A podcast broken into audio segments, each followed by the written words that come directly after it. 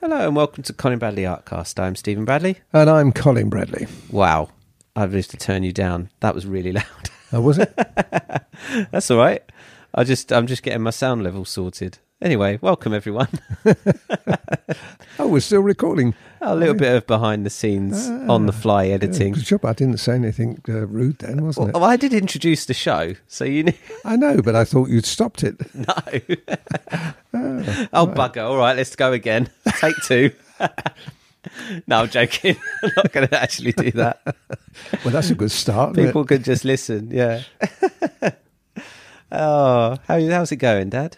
Um, oh, it's going very well. Just had a 45 minute feedback show. Oh my now goodness! I've Yeah. got a. now you've got a, you're going to whiz through this podcast now. God. That was very good, though. I enjoyed that feedback show, folks. If you get a chance to watch it on YouTube, do. Feedback show 44, Is that what it is? Uh, number 44 we've done yet. And so uh, 44, and it took 44 minutes, I think it was. it was something like that. Yeah, synchronicities, eh? Not half.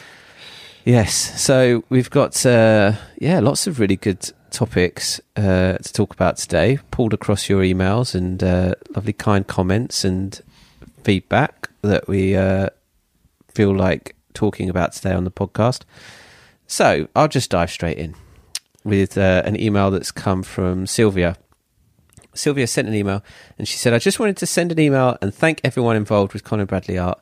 I've been a member for a couple of months and I am enjoying all of the tutorials, videos, podcasts, and live broadcasts. Thank you, Colin, for your wonderfully paced tutorials. Your enthusiasm, knowledge, and artistic talents are truly inspirational. I've already spent quite a few hours watching you work, learning your techniques, and enjoying your depth of knowledge and enthusiasm. I especially enjoy watching you grapple with some new subject matter. Could you find a real stinker and talk in depth about your artistic process and how you take those daring jumps into the dark only to emerge triumphant with something with another glorious painting? Uh, I've read Colin's artistic autobiography on the website, and I wonder if he could describe the artists, artists and crafts he's found inspirational on his journey. I'm always intrigued by the mix of circumstances and mentors that form any artist's direction. Thank again to thanks again to both of you for all that you do. Kindest regards, Sylvia. So the first, let's tackle your first question then. So when you find a real, I mean, we could talk about it here in the podcast. Uh, when you find a a real hmm. challenging picture, hmm. you've just shown me one actually before we hmm. went and started recording of a new landscape. Um, That's right. and and how you you see that and you go, you know, uh, most people would go, how on earth do I do that? What happens? Right. Well, uh, That doesn't cross my mind, funny enough, um, simply because I'm, I'm talking about now, me seeing it now. Years ago, it would have been a different matter, but now, with all my experience and not just of uh, doing hundreds and hundreds of pictures, but also um, teaching for a long time, one to one with people, and through um, all the things I've done since so that doesn't cross my mind. What does appeal to me when I look at a picture, I've got to want to do it. That's the first thing. I don't. Very, very rarely do I do a commission, and even with a commission, I still have to want to do it. That's that's my motivation. I, years ago, when I had to do it because I did pet portraits, I did a few which I didn't really enjoy, and I've got to say they never really came out very well because I didn't put my heart and soul in it. So that's the first thing I've got to do. I, if I do find something, and I do very often see something that um, is challenging more than anything else, it's something that will test me. But then I love doing that. People know that. Uh, I love a challenge. Uh, but I can't say that I, I would. If if there was a real stinker, I wouldn't do it. And if I if I felt that I I wasn't capable of doing it, I wouldn't do it. I've done a few. I tell you one that's uh, coming up soon, um, which will give you a really good idea of how this system of mine works. It's the lady playing cards Yeah. that's coming up in a few months' time. Now, when I first saw that picture, it's it was a bigger picture, and I thought I looked at the. It was a Victorian picture, so there was lots and lots in it, mm. and I thought I don't really feel that I could do this justice with all the paraphernalia that was around there, all the, the furniture and everything else, and wall coverings and so on. So, I, first of all, I dismissed it. Then I brought it back again and thought, hmm. You see, what I've also got to look at is what would my members want to do. They wouldn't want to do all of that paraphernalia. They they might want to do the lady, but they mm. wouldn't want to do it all. So that's how I started thinking. Then I cut it down to uh, a reasonable size, more or less the size that uh, is going to be presented to you. Uh, we're going back several years now. We're not talking about um, you know recent. Then I got it out and started it and I wasn't happy with it. I thought, no. I got as far. I always do start with a face, and I was doing it. I thought, no, I don't think I will. It's not really. Anyway, I shelved it. Hmm. I put it away. Got it out again when I saw it again because it's all in a file of mine. I have a file with all of these pictures, all um, references in. Mm. Brought it out again and thought, I don't know. I think I might give that another go. This time I had a completely different frame of mind. I thought this is going to be a challenge.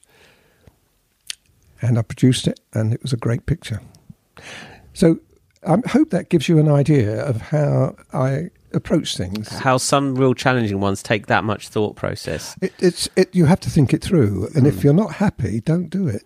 Because if you start a picture, um, especially at my level, if I start a picture and I'm not happy, I've wasted a lot of time mm. and energy, and more than that, disappointment. You know, you're frustrated. You haven't been able to do it. Oh, you thought you're a good artist. Well, well, it's think mental, again, matey. Yeah, it's the mental battle. Exactly. So you've got to be really careful. There's, a, there's enough, there's as much psychology in, in this as there is in um, in any other um, you know pursuit, especially creative pursuit. Mm. So, but generally speaking, I would say that if I look that picture I showed you earlier, we were talking um, just before we started the podcast, I was showing Steve a, a new picture, which I've cut dramatically down uh, to include just all the like bare bones. But even that is going to be quite challenging. Looking at, I looked at that and I thought that's going to really be. I'm going to really enjoy that, and I know I will. Mm. So that will probably be something that will come up later on. Mm. Excellent. Well, then the next part of Sylvia's email, perhaps we can just touch upon that um, without going over old ground, because we've obviously talked heavily about your story in the earlier days of the podcast. Mm. Um, but any, maybe any key moments in your journey, like inspir- that you found inspirational, like key artists, people that I remember you, your first encounter, you know, seeing John Constable's work in person mm. was mm. a big moment perhaps any other key plot points, moments that have perhaps inspired you or motivated you? Mm. Well, I suppose the first real big one was when I was dabbling as an amateur artist, enjoying myself with watercolour. And then I thought, I wonder if I'm because somebody said to me, somebody, uh, just a friend of mine, he wasn't an artist, but he was a friend of mine, said, you know, this is this is pretty good. You know, you ought to um, uh, have them framed and exhibit them. Well, my first reaction said, no, don't be silly. Uh, there's a lot of good artists. I, I, I can never be a, um, that, that sort of artist. I just um, enjoy what I'm doing. He said, no, seriously. I thought what he said, and then I went in to see somebody who was a professional artist, and I mentioned this in my in the pod, early podcast. Well, he was the one that really started me off because he said to me, "You've got something." He said, and he he he said something like, um, "You're going to be very well known in this area for your art one day." Now that came as a complete bolt out of the blue. I couldn't believe what he said. He justified it by saying, "You know, it's you've got a good composition, you've got a good uh, eye." And whatever you do, don't go to art school. Because I was saying, should I, uh, you know, get some um, uh, art education? He said, don't do that. He said, you'll lose what you've got now if you did that. And that was the best words he ever gave me. So I just persevered. And eventually I went to a local art gallery where I lived and showed him the work. He liked it. His name was Tony. He became a friend of mine in the end. And uh, he said he'd put, put some of the pictures up. they sold. I put, give him more. They sold. That was where the confidence started. So that's really what Kick got me going. Mm. And uh, since then, well, gosh, I, I don't think I've really, I've never really followed anybody. John Constable was the chap that I really um, admired when I first started out. Uh, but really, since then, A.R. Quinton, I suppose, is another one because I love all the Victorian era and I love the old. Well, people know that. See, I've done enough pictures. I just love that era, and in late Victorian, early Edwardian times, and they make fantastic pictures. And A.R. Quinton was born around you know the late um, 1800s, and I think he died in 1940 or something. Mm. But he did an awful lot of work right around the country of the kind of work that I would love to do. Mm. You know, local scenes. Well, it wasn't local scenes to him. He went round the country and did them. Yeah. But uh, I love that, and uh, I love the style. But his was done in watercolour, and I was lucky enough to be able to change from watercolour to pastel pencils. Mm. And with it, I took all my watercolour techniques that Mhm. I'd, I'd practiced, which weren't, um, as people know if they've followed me, they weren't uh, traditional watercolour techniques. I just made them up as I went along. So, but I still took those over to pastel pencils, which worked very similar. So I could translate A.R. Quinton's work into into pastel pencil work Mm. very successfully. Uh, failing that, no, there's nobody else. I've gone on, gone on, done my own thing. that's lovely though. That's really nice. It's nice to get uh, to hear that again. I think that's and it's nice for our listeners to hear that. I think always get a little bit of inspiration Mm. from the horse's Mm. mouth. Lovely. Thanks very much for all your kind words, Sylvia, and uh, for your email. The next one uh, was an email that came from Dave. He said, "Well, that was a shock, boys. Hopalong Cassidy. I bet three quarters of your members have never heard of him. he, he was famous. He was the famous sheriff of Twin Rivers. His horse was called Topper, and he always wore two guns. Although he always, in his films, did a lot of fighting. I well remember Saturday morning matinees where William Boyd took the part.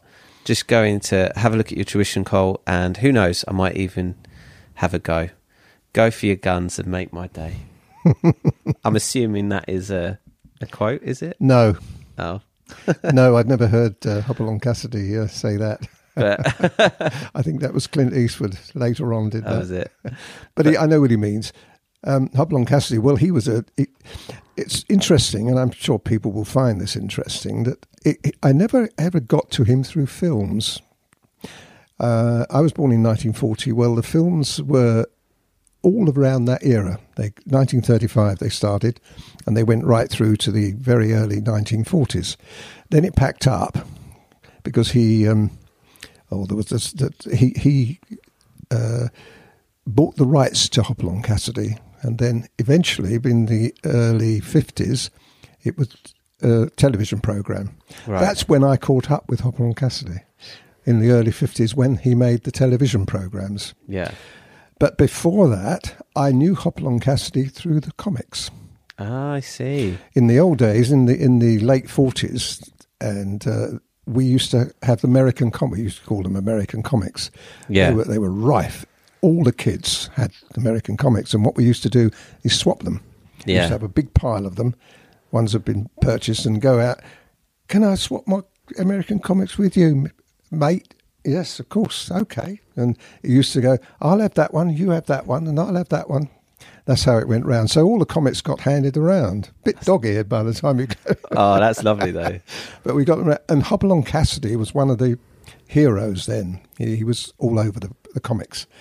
So that's how I started, um, really, knowing about him. Something about him, all dressed in black, and he was a. But since then, of course, uh, I've got a very good friend of mine who you know I've known for 60 years. So we're both from the same era, same age, and both absolutely besotted with the Hopalong Cassidy um, hero Yeah. personality. And I've got every single one of his films and every single one of his television programs. so to say I'm a fan, it's really, I mean, nowadays they're kind of, oh my goodness me, you know, no one would watch them except us Yeah. but they just bring it back. So he was a childhood hero. But it, I, the the picture came because my friend who I'm talking about said, "I'd love you to do to draw a Hopalong Cassidy." So I did. I actually drew him, not the one that you see. Uh, I did it, and I liked it so much that I kept the original and gave him a print. Yeah. And then we were talking about doing another graphite picture. I said, I tell you what, I'll do that Hopalong Cassidy. And that's how it came about. So I did it again. So it's done, been done twice. But now everyone can do Hopalong Cassidy. Everybody can do it. Well, the idea, of course, was to show how graphic, can, uh, the especially the aquarelle graph- graphite, which is very much more intense, can can work on that kind of picture, and it came out very well. Yeah. So there we are. That's a bit of a story. Lovely. Lovely. Well, it's gone down well with Dave. I don't know about any of our other members, but Dave loves it. no, we've had some lovely comments. It's not just uh, it's not just one person. Lovely. Thanks very much. The next email comes from Sue. Hi, Colin and Steve. Could you please let me know when you are demonstrating base colours that you are uh, you use? Are they specific for that coloured paper, or would it apply regardless of the pastel paper colour? In other words, if you are using a dark coloured paper, would you change the colour range, or would you stick to the same colours no matter what paper you would be working with? So are the base colours the Yes. same no matter what paper you're working with, or do they change? Uh, some and some, really, Steve. On the ombre, on the light coloured paper, you have to put, well, certainly the sand coloured ombre paper, you have to put a base colour down, base colours, because you've got to cover the sand colour up. Uh, but that can be quite uh, minimal. And, uh, well, you know, I don't have to go into it because you've seen enough of them. When you change the colour of the paper, you you the colour of the paper comes through the picture. You've got to be careful there. I've said this many many times. Now Pastelmat, it still is similar, although it will take uh, more colour. You can still see a trace of the colour through it. Hmm. So you've got to be careful. If you wanted to do a portrait, for instance, and you did it on dark blue or dark green paper, you'd never get that really bright. It hmm. would always have the, you know, the the the, the feeling that it's a little bit subdued, like hmm. Marilyn, the, the picture of Marilyn Monroe. Mm. Had I done that on the dark colour paper, mm. um, say anthracite or the dark blue, agreed, I wouldn't have needed quite so much background as I used to use, but neither would the face would have been subdued. Mm. So you've got to be careful there. So I would say the answer is no, not really. You can't use on different colour papers. You, you you probably have to got to adjust. That's the best description I Yeah. can say. To adjust the colours accordingly. I've just done. A, a, a, I'm just doing some work on uh, dark green Pastelmat, very dark green Pastelmat, the one we sell, and uh, I I put I put the 181 directly onto the paper. Now normally I wouldn't do that, but I could do it then. I would have, but if that had been on sand color paper, I would have put the 233 or 273 on first, then So you can start with darker colours because it's a darker paper. Yeah, But then what do you do with the? Do you work in the tones into the one eight one? You can do that. You can put the colour back on top. With Pastelmat, you can. You can put the colours back on top of it. Where it's more difficult with the um, the sand colour. Interesting. It is very. It, it, it's Yeah. different. I of of the two papers I've used the. Uh, I've used the um, obviously the sand coloured paper, ombre, and I've used the Pastelmat, and I've I've done it on several colours now, the mid green and the mm. dark blue, and and each one has been slightly different, but the Pastelmat is definitely the best one, I would say, without any shadow. Pastelmat and sand coloured ombre, those are my two favourite papers. Mm. There's lots of others around, and I've done some experiments on other papers, which have come out okay, mm. But I still really prefer those two. And uh, so I'm adjusting all the things I do now. Some are going to be on pastel but the vast majority is going to be on the ombre. I still prefer it Yeah. Lovely. Well, great, great question, Sue. Um, thanks. Okay.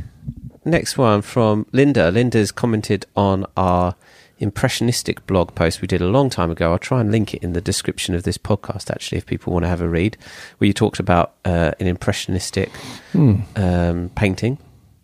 And uh, Linda says, I love the impressionistic style of painting. Um, it's just wonderful to look at and let your eye fill in the detail. It makes you feel a part of the process. It is also awe inspiring to look closely and find that it is really a mass of dots, squiggles, and dashes that from a distance looks so real.